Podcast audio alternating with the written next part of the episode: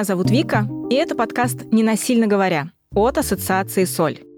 Делая подкаст о насилии, мы понимаем, что говорить и слушать об этой теме порой может быть очень непросто. Необходимо разбираться в терминах и, возможно, даже пересматривать какие-то привычные взгляды на ситуацию. Тем более, может показаться непривычным, что мы прежде всего рассуждаем о работе с авторами насилия, а не с пострадавшей стороной. Пострадавшим правда нужна помощь, и это не требует объяснений, поскольку им больнее всего. Пострадавшая от насилия сторона имеет видимый и измеримый урон. Однако, если авторы насилия готовы меняться, у них должна быть такая возможность. Ведь это изменит не только их жизни, но и положение общества в целом. Можем ли мы говорить, что насилие наносит урон не только пострадавшему, но и тому, кто его совершает? Что происходит с человеком, автором насилия? Какие чувства он испытывает? И можно ли с этим работать? Давайте сегодня поговорим об этом. В гостях у меня Максим Русанов, психолог частной практики, соведущий онлайн-групп для выхода из роли обидчика «Сила без насилия», член правления Ассоциации «Соль». Добрый день. Добрый день всем, добрый день, Вика. Я хочу начать наш выпуск вот с такого рассуждения.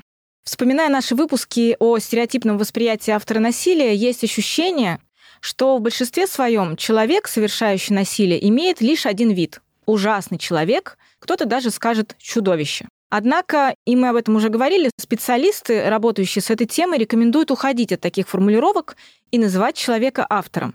И здесь я хочу поделиться мнением, которое не раз наблюдала, например, в соцсетях. заключается оно вот в чем. Психологи, как будто бы не используя столь категоричных и громких слов, поддерживают тех, кто совершает насилие, как будто бы они о них заботятся. Да и вообще в наших выпусках мы много говорим о чувствах, эмоциях людей, совершающих насилие, а диванные критики, они обычно категоричны. Нечего выбирать выражения. Чего эти психологи так деликатны с этими, очевидно, плохими людьми? Что вы об этом думаете? Вы знаете, вот эта реакция на то, что нечего миндальничать и надо как бы принимать какие-то более жесткие меры, она понятна поскольку по результату очень часто домашнее насилие разрушает и отношения, и браки, и семьи, и разрушительно влияет на детей. Но при этом стоит задать вопрос на три шага вперед. А после того, как наказание даже будет для домашнего обидчика, он куда вернется? Он или она в каком состоянии они будут? И вот в этом состоянии, насколько они безопасны для нашего общества. Это всегда такая проблема о возвращении или о том, как помочь человеку, конечно, тому, кто понимает, и тому, кто хочет этой помощи, этой поддержки, как вернуться в общество, вернуться в отношения с ребенком, если это возможно, Большинство тех, кто у нас обращается за консультацией, за участием в программах для обидчиков, они хотят сохранить отношения. И это частенько основная мотивация для того, чтобы прийти в программу, для того, чтобы заниматься собой. Здесь мы всегда проясняем, что все наши программы, консультации прежде всего имеют целью безопасность не сохранение отношений любой ценой, не восстановление отношений, и значит мы разбитую чашку будем склеивать. Это не всегда получается. А вот сохранить отношения с ребенком, понять, что не так было с самим человеком, вот это очень важно. Тут вспоминается такая черная шутка одного из претендентов на участие в группе. Мы проводили лекции в офисе УФСИН, то есть служба исполнения наказаний, там, где люди получили условные сроки, например, по 119 статье угрозы убийства. И вот этот человек сказал, да вы знаете, собственно говоря, я уже здесь четвертый раз по этой статье, но женщины менялись. Это такая была очень темная шутка, и все присутствующие так улыбнулись, никто не стал смеяться вслух, поскольку понятно, что это такой юмор висельника. Но ведь он же чей-то сын, он чей-то бывший муж. И он каждый раз надеется, что вот сейчас в новых отношениях будет новая женщина. Ничего в поведении, в привычках реагировать и, может быть, даже в ценностях своих не поменяв.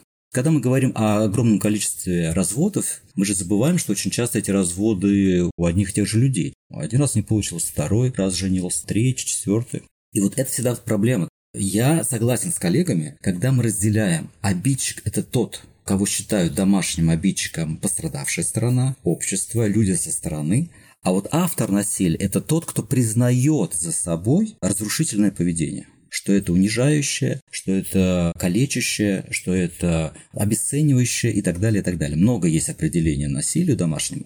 Если человек это признает, если человек это понимает, что здесь что-то не так, И даже мы, когда проводим диагностику, в анкетах очень осторожно вопросы. У меня нет проблем с агрессией, вопрос так звучит, потому что и дальше там 10 ответов. Многие люди говорят, подождите, подождите, как это нет проблем? Я как раз понимаю, что у меня есть не просто проблема, агрессия сама по себе не плоха, не хороша. А у меня есть такие проблемы, которые уже почти разрушили отношения. Вот в чем дело. И куда же девать этих людей? Только наказывать? К сожалению, система наказания зачастую, и с этим столкнулись все страны мира, все общества, где это вообще тема поднимается, что сама по себе изоляция дает эффект очень краткосрочный и совсем не дает эффекта по изменениям поведения ну, человек получит свой условный срок. Даже если бы у нас был закон о домашнем насилии, он должен быть. Но вопрос в другом. Насколько система реагирования готова, насколько профессиональное сообщество готово для того, чтобы работать, я думаю, с сотнями тысяч людей, если не с миллионами. Сколько тех людей, которые могут обратиться, и мы можем сказать, да, вот есть такая программа, вот есть индивидуальная работа и так далее. Только изолировать, это, конечно, важно, особенно если это угроза здоровью и так далее. Есть определенные показатели всего, что может случиться. Но дальше-то что делать? Давайте думать на три шага вперед. Поэтому, конечно же, обидчики, и поэтому автор насилия, если люди сами понимают, что что-то уже заходит не туда, что нужно что-то менять, и как менять им предлагают. Вот самое главное чтобы наше профессиональное психологическое сообщество имело алгоритмы помощи, имело программы, имело очень разных и большое количество профессионалов, которые могут помочь. Когда-то и стоматологи были редкостью. Отмотайте сто лет назад, ну кто обращался? Это были достаточно или образованные, а скорее всего богатые люди и так далее. Да и она была в определенном состоянии. А сейчас пройдите по городу какому-нибудь больше километра и не увидите вывеску стоматологии. Это стало массово. Никто уже только вырыванием зубов не ограничивается. Обычно борются за зуб. Так и здесь. Понимаете, у нас очень сложная задача. Бороться за человека, особенно если человек за. Если человек сам понимает, что это очень опасная вещь, поскольку это опасно и для него самого, если мы говорим про мужчину. Потому что у нас обидчиками могут быть и женщины, гораздо в меньшем количестве, но бывают. Вы сами говорите, что эта тема все больше массово проявляется в обсуждениях в обществе. Я думаю, вы согласитесь, что чаще всего даже если человек говорит, да, я согласен, я тот, кто совершает насилие, я автор насилия, я не обидчик. Первичное желание, которое, я думаю, большинство людей хотело бы совершить, это обличить его в том, что он совершает, в его поступках, нехороших поступках. Обличить, обвинить, да, впоследствии разобраться, что с этим делать. Но точно не должно быть первичным делом разговор о том, что чувствует этот человек, какие он эмоции испытывает, как мы можем ему в этом помочь. Возможно, это чисто природный позыв. Первым делом хочется ткнуть пальцем, сказать, ты плохой, ты совершил плохой поступок. Фу, мы с тобой больше не дружим. Но первым делом хочется сказать, насколько он нехороший человек. Потому как кажется, что если мы будем рассуждать об его чувствах, мы как будто бы будем проявлять излишнюю в этой ситуации заботу. Он как будто бы ее недостоин. Согласен. Если вы идете по улице, по двору среди многоэтажек, и кто-то бьет ребенка, вы же не будете рассуждать о том, что испытывает этот родитель, отец это или мать. Вот я был свидетелем такой ситуации. Тут э, в голове промелькают сразу мысли, сказать, как вы смеете, полицию сейчас позову или еще что-то. Я помню, что я не нашелся ничего лучше, чем сказать, а это точно ваш ребенок. И родитель как-то так изумился и через несколько секунд обиделся. Как вы смеете так говорить? Но уже в другом состоянии человек был. Я просто был в шоке, как двухлетнего малыша можно так бить. Я сначала даже не видел, кого там можно так бить. Домашнее животное? Нет. И второй там ребенок стоял и как-то хотел отвлечь мать от этой ситуации. Да, когда мы видим непосредственно, это естественная наша реакция осуждения. Вот когда мы видим это поведение. А когда мы уже человека остановили сами с помощью кого-то, в ситуации семейного насилия, конечно, лучше вызывать полицию, людей, которые знают, что дальше-то делать, чтобы они были готовы к этой встрече. В вашем вопросе две плоскости социальных. Вот когда мы осуждаем и когда мы выражаем свое отношение к поведению, тогда, конечно, мы порицаем. Чем больше мы в обществе, благодаря, кстати, нашему прекрасному подкасту, будем говорить об этом, о том, что нужно понимать, что низкая толерантность, низкая терпимость к домашнему насилию помогает людям знать берега помогает предполагать, что это не норма, что это очень опасное поведение, что у этого самые разноплановые последствия и для детей, и для взрослых, для самого обидчика, и, конечно, для пострадавших. И вот эта система, прежде всего, важна как система координат. Где мы, что такое происходит? Это недопустимо. Вы ведете себя отвратительно, опасно. Это насилие, потому что сам человек обычно так не называет. Редкие люди, кто говорит, да, я делаю насилие, делал там и буду делать. Наслаждаться вот этой частью себя, называя свое поведение насилие, встречал, но это очень редкость большая. А обычно человек как-то по-другому называет. Но что вот с ним вступить в дискуссию, ну, сначала остановить это насилие. С полицией или с каким-то еще представителями общества и государства. Это первая часть. А вторая часть, рассуждать и думать по поводу эмоций, это, конечно же, только когда пострадавший в безопасности когда партнер, ребенок будут в безопасности, когда мы договорились, о чем мы здесь обсуждаем, вот тогда стоит уже говорить об эмоциях того, кто стал автором насилия. Это совсем другая ситуация. И между тем, как остановить насилие, и чтобы говорить с обидчиком, обычно проходит не то что часы, дни, недели, месяцы. Даже если пострадавший сбежала, ушла, исчезла из жизни обидчика, какие бы у там отношения близкие не были, поскольку это, что называется, медленно доходит. И вот это медленное дохождение – это наша задача общества, насколько быстро будет доходить. Во многих странах от первой фиксации до каких-то ограничений в чем-либо проходит буквально несколько дней. Система так выстроена, что человек не может воспользоваться какими-то услугами общества, ну, например, въехать в страну, если он не пришлет справку, что он в России, например, проходит индивидуальное или групповое лечение от склонности к насилию и гневу с опасными последствиями. Это так работает. Так что это две разные плоскости. Зафиксируем эту вещь и идем дальше.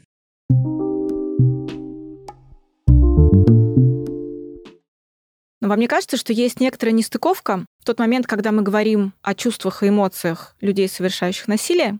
Вот в каком месте?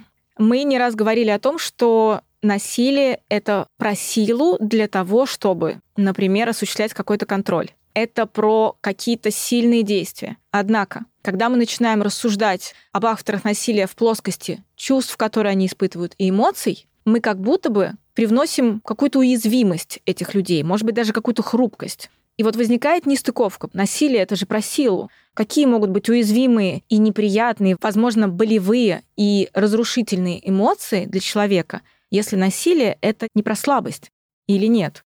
Суть в том, что здесь надо внимательнее посмотреть на то, от чего возникает насилие. Очень часто это от контроля и желания доминировать, и при этом нередкость, когда у нас были такие обращения и были такие люди, которые приходили на консультации или на диагностику для участия в группе и приносили с собой аудиозаписи. Вы посмотрите, как моя жена на меня кричала. Разве вот вы, вы выдержали такой наезд с матом и так далее? Подождите, а вы-то что сделали? Ну да, потом я ее так стукнул. Я же не знал, что она три месяца будет лежать в больнице после этого.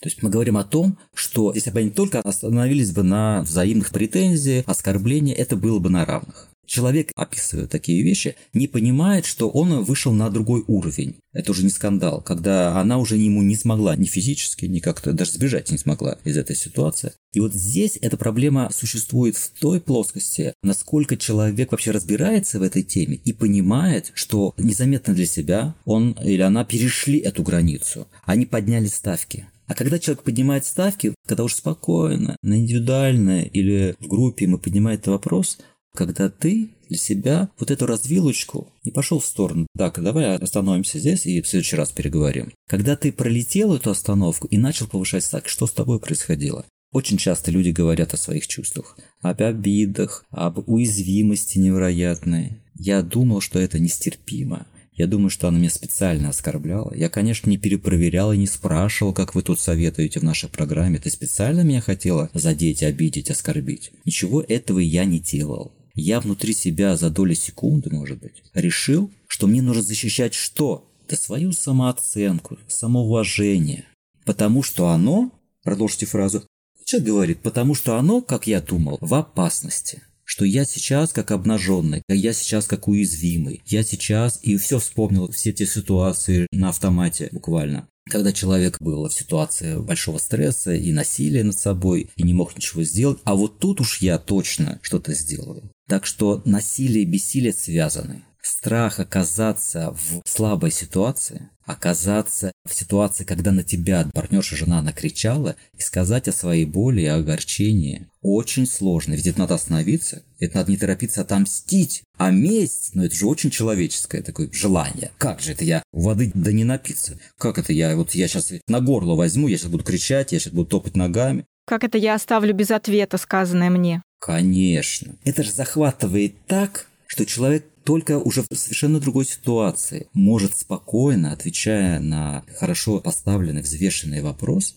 уточнять, а что же такого он защищал. Не было ли здесь ошибка восприятия, что по воробьям из пушки, судя по последствиям, синяки, переломы, как там у нас один мужчина сказал, да знаете, у нас в квартире ни одного косяка дверного нет, не разрушенного. Я говорю, господи, а как они у вас? Да вот так все, знаете, частенько приходится ремонтировать. Потому что в ситуации вот этого своего личного аффекта он начинает реагировать и бить под стену. Он пугал свою партнершу, поэтому он оказался в программе. Он сам пришел, поскольку она ему объяснила, что она не хочет дождаться, когда он по ней будет бить. Это, конечно, состояние неадекватной защиты собственного бессилия и неумение его предъявлять близким людям. Неумение сказать, я сейчас настолько уязвим, я сейчас себя чувствую так плохо, описать это. Человек этого не умеет. Это задача нашей программы, индивидуальных консультаций, что человек перестал стесняться своей уязвимости. У нас же близкие отношения. Это близкие настолько отношения, что здесь можно, если люди претендуют на доверие, говорить о каких-то своих страхах, о каком-то своем подозрении, что, мне кажется, ты сейчас меня хочешь обидеть и так далее. Когда люди с этой стороны в глубоком смысле интимных отношений боятся тебя предъявить, особенно если давят, Почему это, кстати, часто за мужчинами такое поведение? Потому что давит это представление о маскулинности. Ты должен быть мужчиной, который, не дай бог, кто-то, даже если ты очень близкий человек, тем более, если это близкий человек, даже не давать никакого шанса оказаться в слабой позиции. Потому что ты кто? Вот не забывай. Потому что мужественность очень часто связывается с доминированием хорошо доминировать в спорте, в заработках, в творчестве, в экологическом движении. А когда ты доминируешь, и это же проблема многих пар, борьба за власть. Власть слово не использует, а процессов таких полно. Кто кого, кто последнее слово скажет и так далее. Так что бессилие, конечно же, очень хорошо скрываемое переживание. В наших программах мы предлагаем об этом говорить. Мы предлагаем этого не стесняться, потому что нельзя прожить жизнь без признания того, что мы иногда в этом состоянии можем быть. И чем люди больше претендуют на близость, тем, конечно же, это одна из тем. А насколько я рядом с тобой могу быть вот таким не идеальным, не сильным, не доминирующим, не знающим выхода из этой ситуации. Ну, вообще человеком, короче говоря.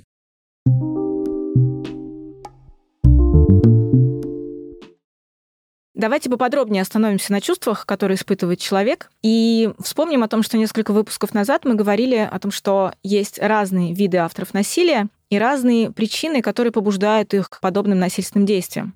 Можем ли мы говорить, что чувства, которые испытывает человек в разных ситуациях, тоже будут разниться, и как следствие мы, зная основу происходящего, почему он так сделал, можем выбирать какие-то предложения того, что можно делать дальше. Например, человек испытывает вот это, и в подобной ситуации какого-то острого конфликта он мог бы повести себя вот так. Можно ли так рассуждать?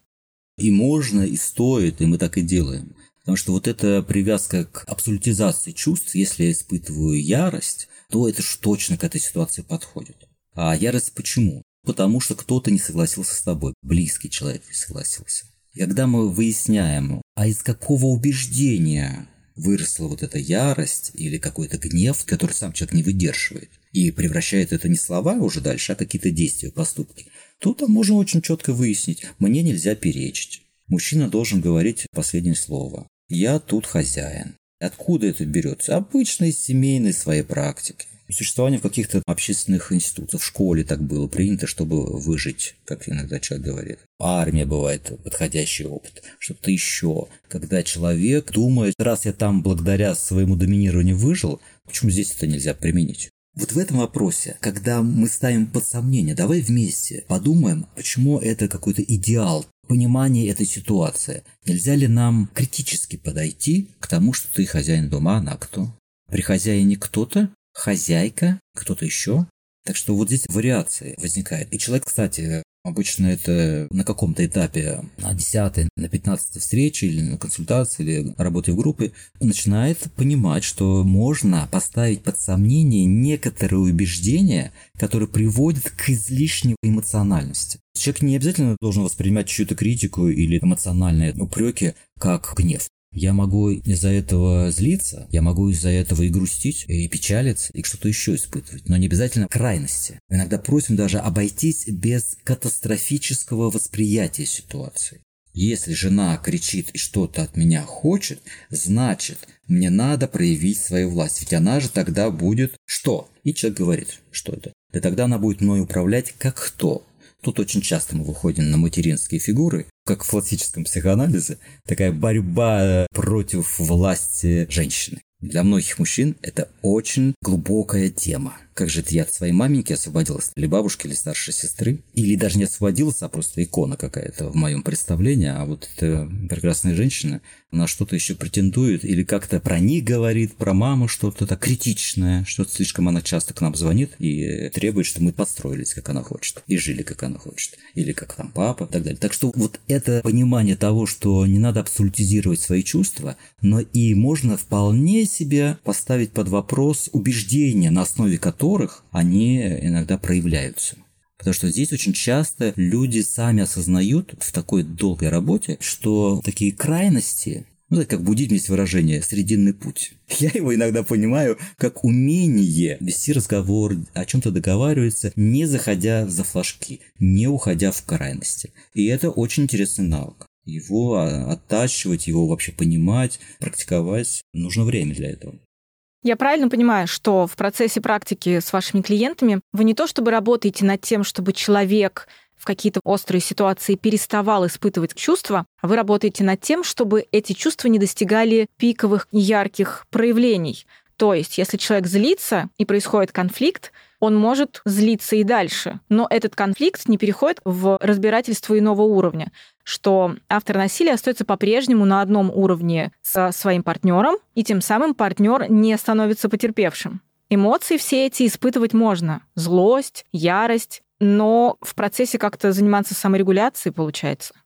Абсолютно. Чтобы пробки не ушибало. Есть такое выражение. Это когда в электричестве напряжение подскакивает. И вот, ну, сейчас уже не пробки, сейчас делают в щитках. Устройство, которое отключает электричество, если большие колебания. А вот в нервной системе таких ограничений не всегда. Они есть, не всегда человек их выработал. Человек иногда склонен к защите, как кажется, своей самооценки любым путем, любой ценой. Иногда я даже не прошу что-то изменить, я прошу озвучить человеку фразу.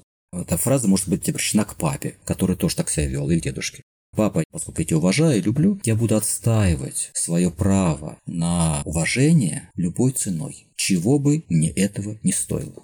Человек говорит, да, и повторяет за мной. Я ну, вот ты и отстаиваешь его. А зачем тебе счастье? Много расходников. Главное правота, не правда ли?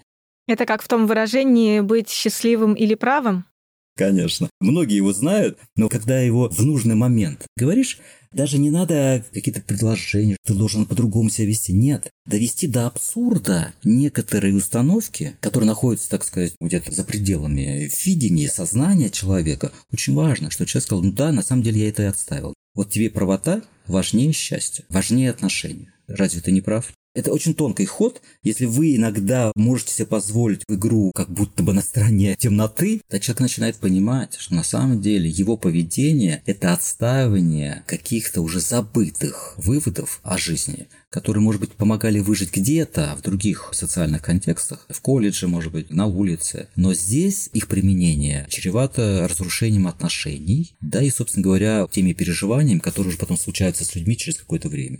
Так что, конечно же, мы про эмоции. Но тут еще вот какая есть тема. Для многих людей не очевидно, что они испытывают. Со мной что-то происходит, а что, я не совсем понимаю. Боль какая-то сердечная или еще что-то, со мной зачастую в таком эмоциональном накале, в таких страстях в семейной парной жизни не отдает себе отчет и не говорит, а наша задача, чтобы это было осмысленно и это проговаривалось самим человеком хотя бы для себя, а уж если для партнерши получится, партнера, так вообще замечательно. Я сейчас злюсь, это совсем же не то, что поднимать голос. Сказать, что я злюсь, это не накричать и не оскорбить, это другая вещь. И это очень сложная вещь, поскольку зачастую это вопрос торможения, уметь затормозить, увести тему в боковое обсуждение, чтобы немножечко дать себе провентилировать чувства, немножко остыть и начинать понимать, подожди, а куда мы сейчас движемся, к чему, что за борьба любой ценой. Так что и про чувства мы говорим, и про само осознание. А что же вообще это за чувство? Это обида. Там очень часто ряд чувств, они друг за другом, и так как снежный ком когда люди не осознают, что с ними, а просто увеличивают, увеличивают, пока этот ком не свалит обоих, или, по крайней мере, того, кто будет пострадавшим. Мы перечислили две эмоции, два ощущения, которые есть внутри человека. Это злость и ярость. Еще какие могут быть чувства, которые побуждают к насильственному поведению? Страх, что меня не понимают. Она вообще меня не понимает, не слышит. Она меня хочет сейчас унизить она мне это сказала, как будто, особенно если это при людях было, это усиление социального контекста. Я сейчас ей скажу в ответ, а из этого получился скандал на людях, чего никто не хотел, собственно говоря. Там и страх, и раздражение иногда сначала, и невысказанная, может быть, грусть. Человек даже не успел, не дал себе время подумать, что здесь, наверное, есть о чем грустить, или печалиться, или разочаровываться, и сказать об этом одна из самых больших проблем в таких стрессовых ситуациях – это понять, что с тобой происходит, и озвучить их. Озвучить это же не то же самое, что превратить в действие в какое-то, угрожающее, намахнуться, что-то в этом духе. Это немножко другая вещь. Уже этого достаточно для пяти, иногда семи консультаций, чтобы просто понимать, а что я в тот или иной момент в определенных ситуациях чувствовал. Попробуйте на первой встрече задать человеку, что чувствовал. Многие начинают недопонимать, что это за вопрос, какие чувства. Я вам лучше скажу, чего я хотел, чего она сделала и что я потом сделал. Все.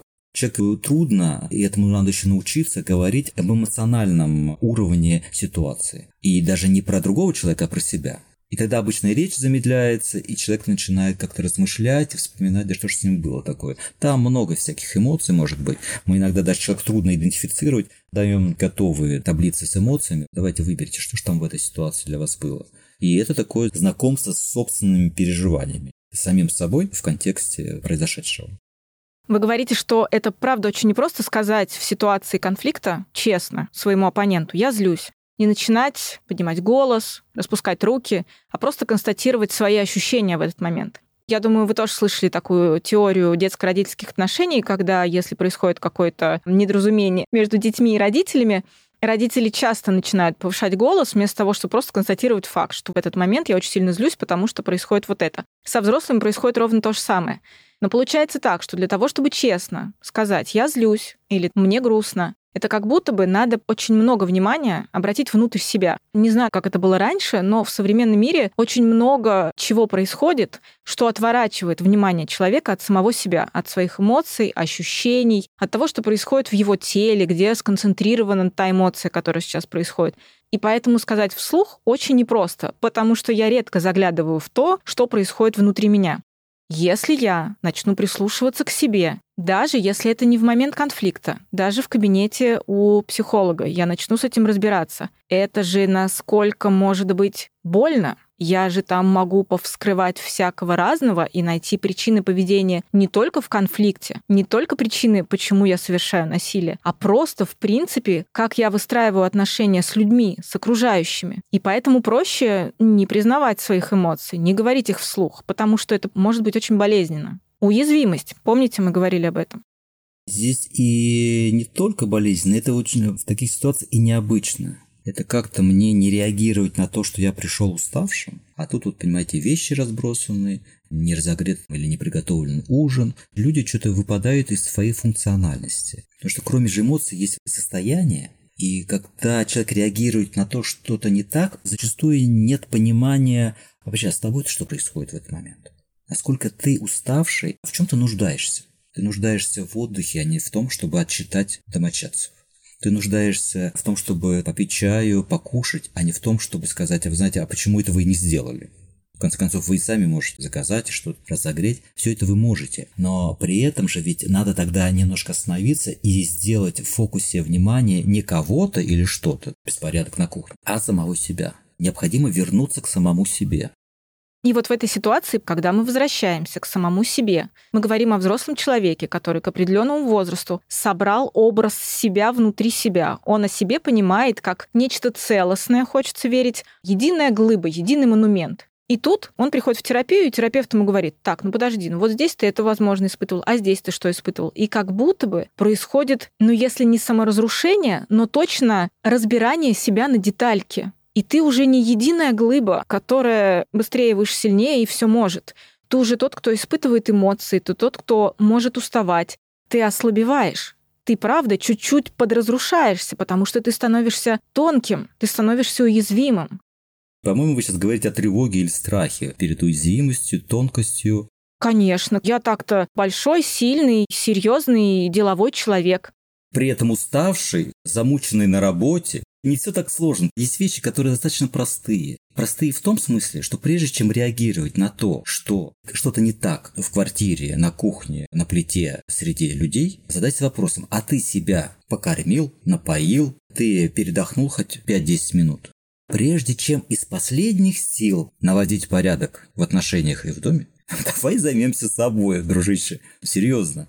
Мне один человек сказал, я же что, когда взрывается-то, я как электрический провод без оплетки. Вот сама медь-то есть там или алюминий, а вот этой оплетки пластиковой нету, я опасен для окружающих. А что это без оплетки? Ну, потому что я не успел пообедать на работе, потому что я задержался, меня буквально заставили это сделать, или получил нагоняя от кого-то. Достаточно вроде тривиальные вещи, но они влияют на то, с каким багажом человек эмоционально пришел домой. И вместо того, чтобы собой заняться, не заставлять других тобой заняться, а собой заняться, человек начинает из последних сил выражать недовольство. На самом деле, он нуждается в разрядке эмоционального. Он там где-то загрузился, у него там что-то план горит, у него там критика его со стороны кого-то, клиентов, поставщиков, руководства, коллег. А все это приносится домой. При том, что еще есть, и, так сказать, элементы культа силы. Так, нужно пробить, нужно заставить сейчас. Это что такое беспорядок? Человек занимается внешними вещами, хотя нуждается совсем в другом.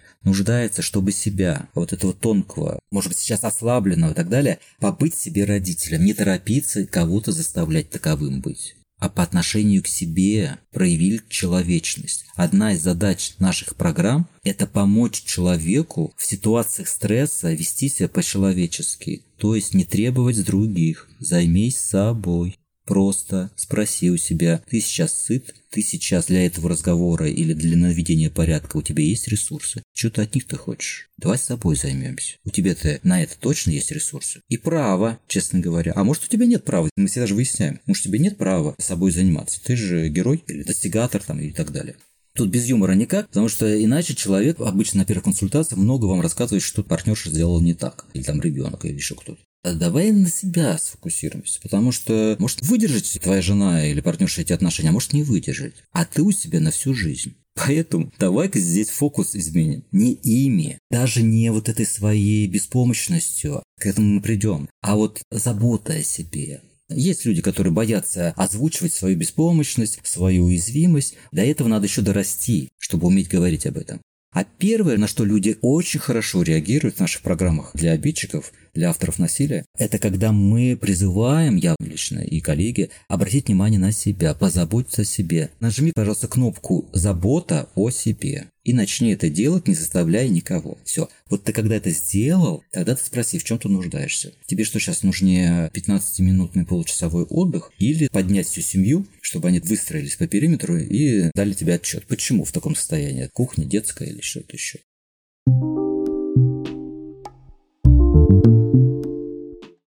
Если говорить о том, к чему приводит насильственное поведение, мы уже озвучили, что очень часто разрушаются отношения, рушатся семьи, расходятся партнеры. И это то, что происходит вовне человека, который совершает насилие. Можем ли мы говорить, что насильственное поведение разрушает не только то, что вокруг происходит, но и самого человека? И если да, то как это проявляется? Проявляется это многомерно. От глухого чувства вины Я-то, конечно, прав, но вот что-то она ушла уже какой месяц, и что-то вообще телефоны все заблокировала. И почему-то ее родственники, друзья передают, что искать ее не надо. И что-то еще в этом духе. До суицидальных попыток. Я пока этой темой не занимался, мне не было такого понимания, насколько люди, проявившие себя как обидчики, как авторы насилия, внутренне после всего этого хрупки. Причем внешне они могут выглядеть просто необыкновенно мужественно. Чувство вины не так легко понять, иногда даже стыда за произошедшее, и не так легко с ним справиться. Некоторые верят в алкоголь больше, чем в какую-нибудь религию. Нередко это проявляется даже в несчастных случаях когда человек, накрученный внутренними переживаниями, оказался в такой ситуации, как будто сам свое здоровье начал разрушать. Вот в этой ситуации оказываются люди, которые долго упирались и отказывались от какой-то формы помощи. Есть, так скажи на уровне разума, там все друзья, знакомые и родня знают, что он прав, что она с ним поступила как-то плохо. Ну а кто подробности знает? Там этих людей не было. Но внутри человека есть обычно понимание, что он не прав был. Более того, он был опасен. И вот это все может приводить к аутоагрессии. Агрессия направлена на себя. Причем очень часто несознательно. В чем это проявляется? В рисковом поведении на работе, в превышении скорости. Вроде бы не было зависимости, а тут начал попивать, да прям добро. И не только выходные. Добро – это значит в дым. И когда человек об этом начинает говорить, Тут мы проясняем, а что происходит, от чего он хочет сбежать, что он хочет внутри, какую пустоту в себе хочет закрыть. Потому что после насилия иногда люди резко выходят из отношений, особенно современные люди. У многих есть понимание, что такое не должно повторяться, все, нужно сделать паузу в отношениях как минимум. И вот эту пустоту от выхода человека из отношений чем-то нужно закрывать. А это очень часто больно. Это такая внутренняя боль, о которой люди предпочитают не говорить. Ну, скорее объяснить в дружеской компании, за рюмкой чая, как она была не права. Сочувствие – это кратковременное, обезболивающее очень на короткое время. А в долгую – это процесс э, такой диссоциации, когда человек понимает, что на уровне рациональности он прав, а на уровне эмоций вот там вязка. Там что-то такое происходит, и где-то какое-то уже понимание, что зря он дверь эту сломал, когда она его не пускала не надо было окно вышибать, угрожать и кричать на весь подъезд, на весь квартал, что он там с ней сделает. Вот эти вещи как раз показывают, что происходит в человеке. Это такие маркеры, показатели, что там в датском королевстве не все так однозначно благополучно. Что не вся правота на твоей стороне. Нет.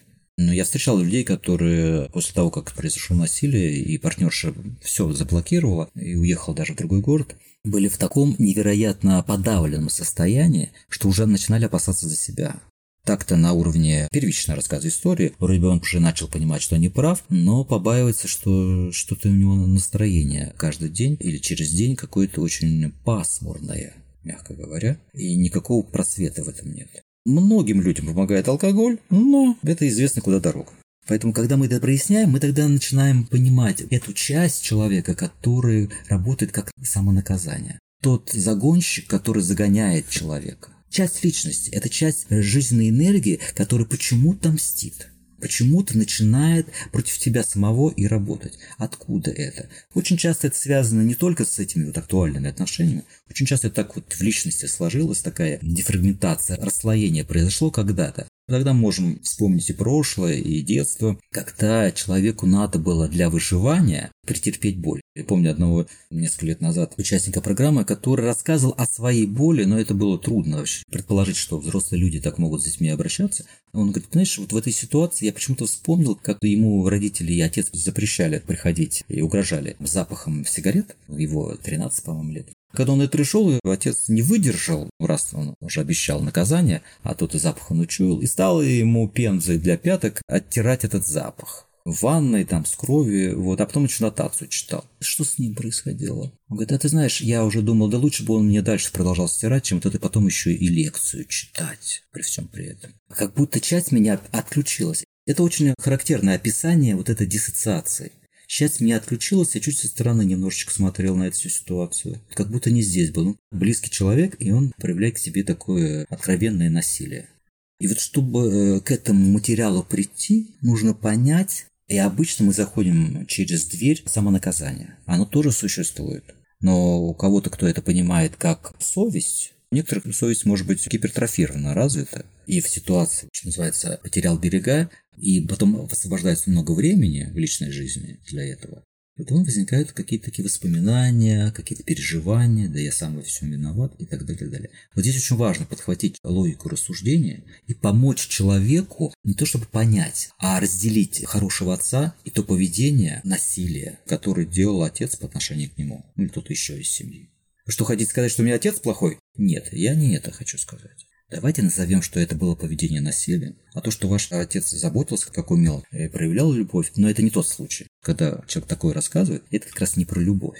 Это про какое-то желание контролировать и мстить, и наказывать любой ценой. Разве это не имеет отношения к вашему случаю? Имеет. Вот так мы соединяем и синтезируем прошлое и настоящее. Произошедшее насилие с опытом, когда он был или она пострадавшим.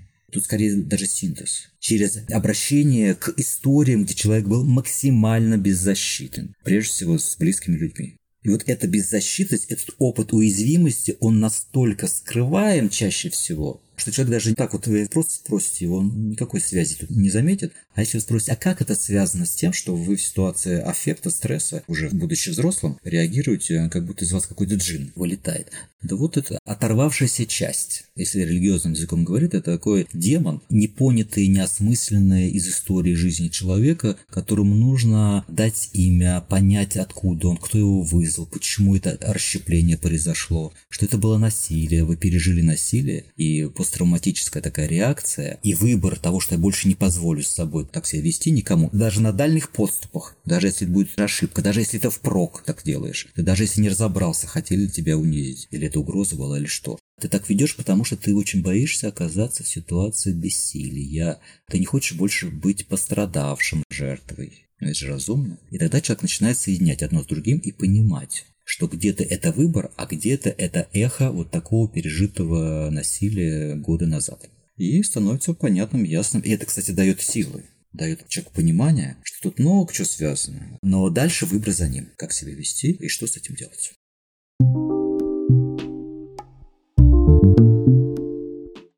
Вы упомянули тот момент, что саморазрушение происходит тогда, когда человек осуществил насилие и после этого возникает чувство вины, стыда, какая-то рефлексия по поводу того, зачем я так сделал, почему я сделал так, почему я не сдержался. А может ли быть обратная ситуация, когда, я думаю, вы слышали такое мнение, что вот если ты испытываешь какую-то острую эмоцию, например, горько прям сильно, то люди говорят, надо поплакать, надо выплакать эту эмоцию, потому что когда ты ее в себе сдерживаешь, притормаживаешь, то тут тоже происходит разрушение, потому что один раз ты себя сдержал тогда, когда ты очень хотел сильно поплакать, второй раз ты себя сдержал, а потом это выливается, например, в какие-то психосоматические проявления. Человек начинает болеть, плохо себя чувствует, потому что он держит все в себе. Не может ли случиться саморазрушение тогда, когда человек испытывает очень острую ярость, но он себя останавливает, ее не проявляет, и так происходит снова и снова. И он не разряжается, он не выплескивает это. Он это где-то в себе останавливает и скапливает. И потом во что-то это выливается. Да, у нас один участник программы так сказал. Он говорит, знаешь, у меня это прям как будто внутри комната с тротилом. Я что-то поднакопил, поднакопил, и это в основном не только про его подругу, это и про его место в семье родительской, про достижения на работе, вообще про удовлетворенность жизнью.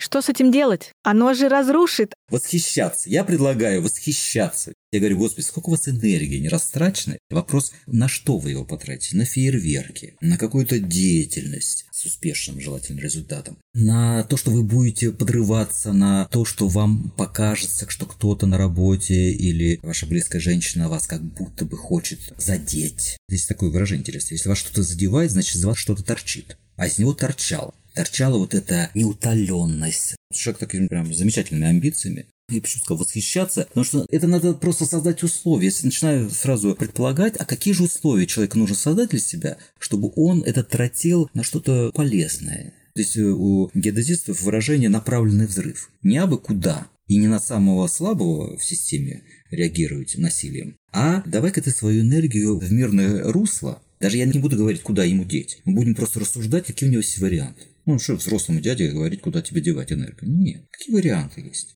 Так, и какие варианты есть? Давайте прямо сейчас порассуждаем. Я взрослый дядька, который загоняется и очень чего-то хочет. Надо мне как-то с собой справляться.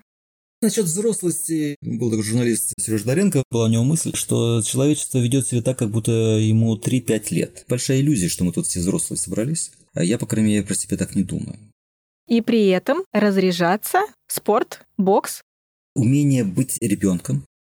М, то есть как раз выключать свою взрослость и пойти шуршать листьями по осени выключать свою взрослость, откладывать ее и побыть вот тем пацаном, который хочет поиграть с другими пацанами, в футбол, погулять, пошалить и так далее. Потому что очень часто люди во взрослом невротическом состоянии не разрешают себе такую игривость, такую возможность для проявления чудачеств каких-то, каких-то таких шалостей неопасных. Наслаждаться тем, что ты можешь быть маленьким. Не только маленьким. Кому-то здесь подойдет христианской бутяки дети. Кому-то здесь подойдет умение находить баланс, уметь быть в состоянии нуля, но не потому, что ты в дым напился, или ты себя загнал работой, пришел и упал от усталости, а потому что ты позволяешь себе немножко ничего не делать без чувства вины, или как-то игриво отнестись к чему-то там. И это не опасно, это становится зависимостью. Какое-то сообщество такое примкнуть, где ты можешь побыть совсем в другой роли, совсем в другой ситуации. На самом деле таких возможностей много.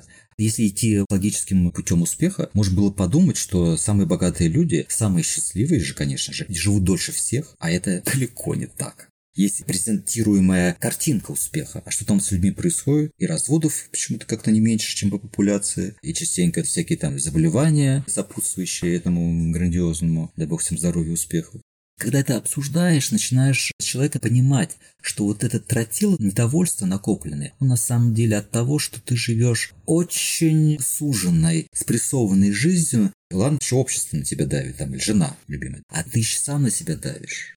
Давишь за то, что тебе чего-то не хватает, что-то у не получается. И где же ты в ситуации, когда это давление не работает? Так, все убрали. Вот этот пресс на самого себя. Давай-ка его вообще отключим. И побудем ребенком, спортсменом, фитнесом занимающимся, здоровьем своим. Уйдем от плохого настроения пешком, оставим машину в покое и пройдем несколько остановок до дома или до офиса пешком, потому что тебе надо собраться, переключиться и так далее. Эти вещи, они вроде простые, но они помогают человеку вспомнить, что вообще-то ты давно не стоял, планочку не держал. А это очень переключает тебе на какое-то там микроупражнение из йоги, откуда хочешь. То, что тебе помогает разрядиться, переключиться, побыть не взрослым от ума. Не потому, что, как там в одной летописи писалось, подвязался в юродство волею. Уметь шутить, но не агрессивно. Попробуй пошутить над собой. О, тут вообще открывается масса всяких вещей. И в этом смысле мы можем себе позволить такие вещи отступить назад. Не бороться любой ценой за то, что тебя услышали. Это как в одном знаменитом Хокку, когда-то очень давно, лет 20 назад, японское, по-моему, дипломатическое представительство в Москве опубликовало конкурс на лучший Хокку. По-моему, там восьмое место занял Хокку. Сказал – не слышат. Крикнул – не слышат. Буду думать. Подводя итог сегодняшнему разговору, я хочу вас спросить вот о чем. Мы говорим о том, что признание эмоций, признание чувств, которые человек испытывает в конкретных ситуациях, признание того, что приводит к этим ситуациям, признание того, что человек испытывает после того, как эти ситуации произошли. Это значительно продвигает в работе над собой, в работе над тем, что происходит. И, возможно, если человек будет действительно обращать на это внимание, обратит внимание прежде всего на себя, в будущем не произойдет, например, расставание с партнером. И вообще жизнь улучшится.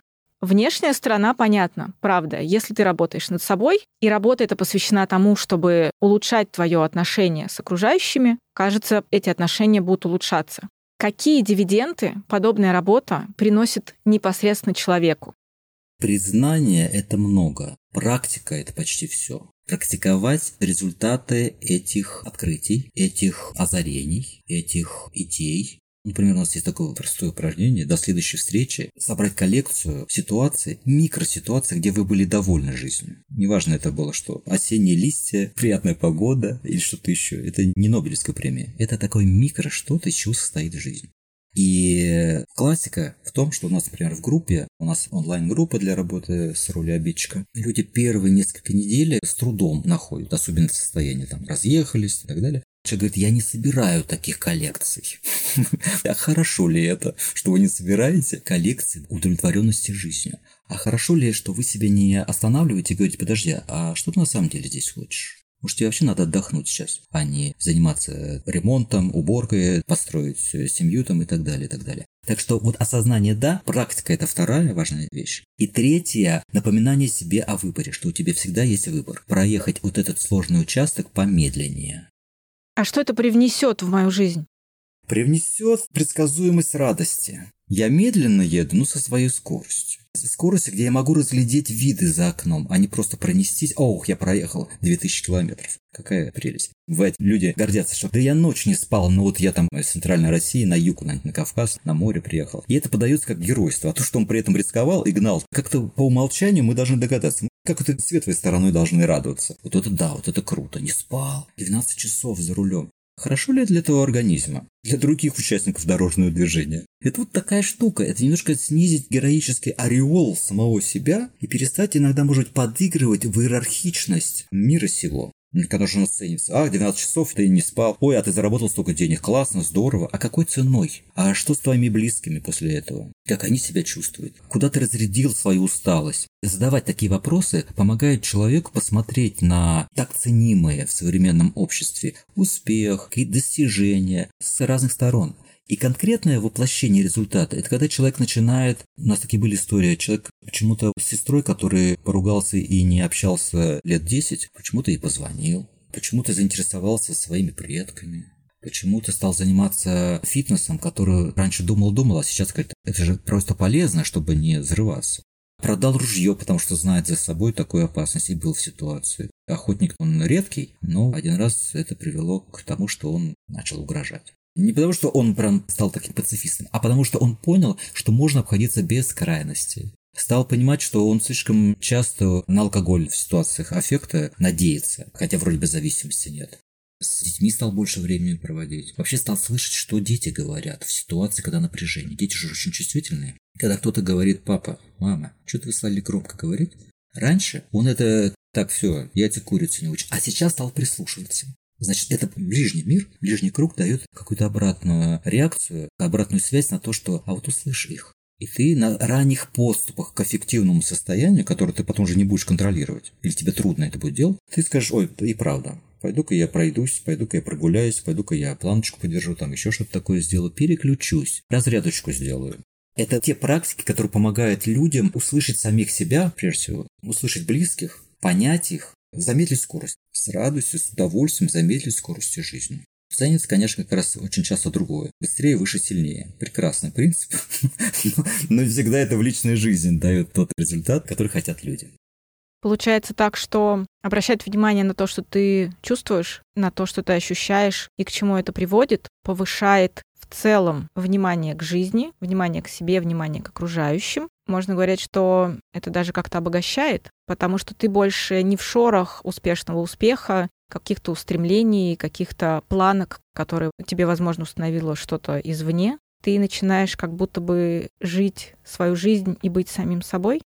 И расширяет пространство внутри. Вот этот узкий коридор от тех до тех добежать за какое-то количество лет расширяет жизнь к счастью. Будем надеяться, кончается не завтра. И от себя ожидать сверх каких-то вещей и невротизировать себя, потому что на тебя давит кто-то, мы знаем кто. Важно понимать это и где-то выключать вот этот пресс и использовать его по другому назначению. Не на себя дави, не на близких дави. Разреши себе несколько другие вообще вариации глубоко дышать, побольше пешком ходить, обращать внимание на то, чего вы достигли вместе, а не коллекцию, чего у вас не получилось и в чем вы не сходитесь. А давай-ка коллекцию того, какие вы молодцы, и за эти годы что-то вы вместе сделали. Такое внутреннее расширение и подсвечивание тех уголочков жизни, которые человек по умолчанию говорит, да ладно, это было когда-то, 7 лет назад. Нет, это было важно. Давай напоминать себя хорошим. Иначе, если мы коллекционируем только беду, только горе, только злость, мы начинаем думать, что жизнь только вот из этого состоит.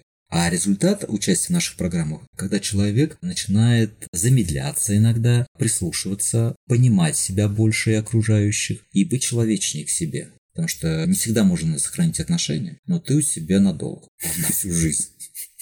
Если там Альцгеймеру не планирует, то обычно. Почему бы к себе не побыть бережнее, там, глядишь, и окружающим достанется добрее, чувствительнее, рациональнее в чем-то. Это замедляет, конечно, жизнь, но делает ее не менее насыщенной, чем езда на высокой скорости.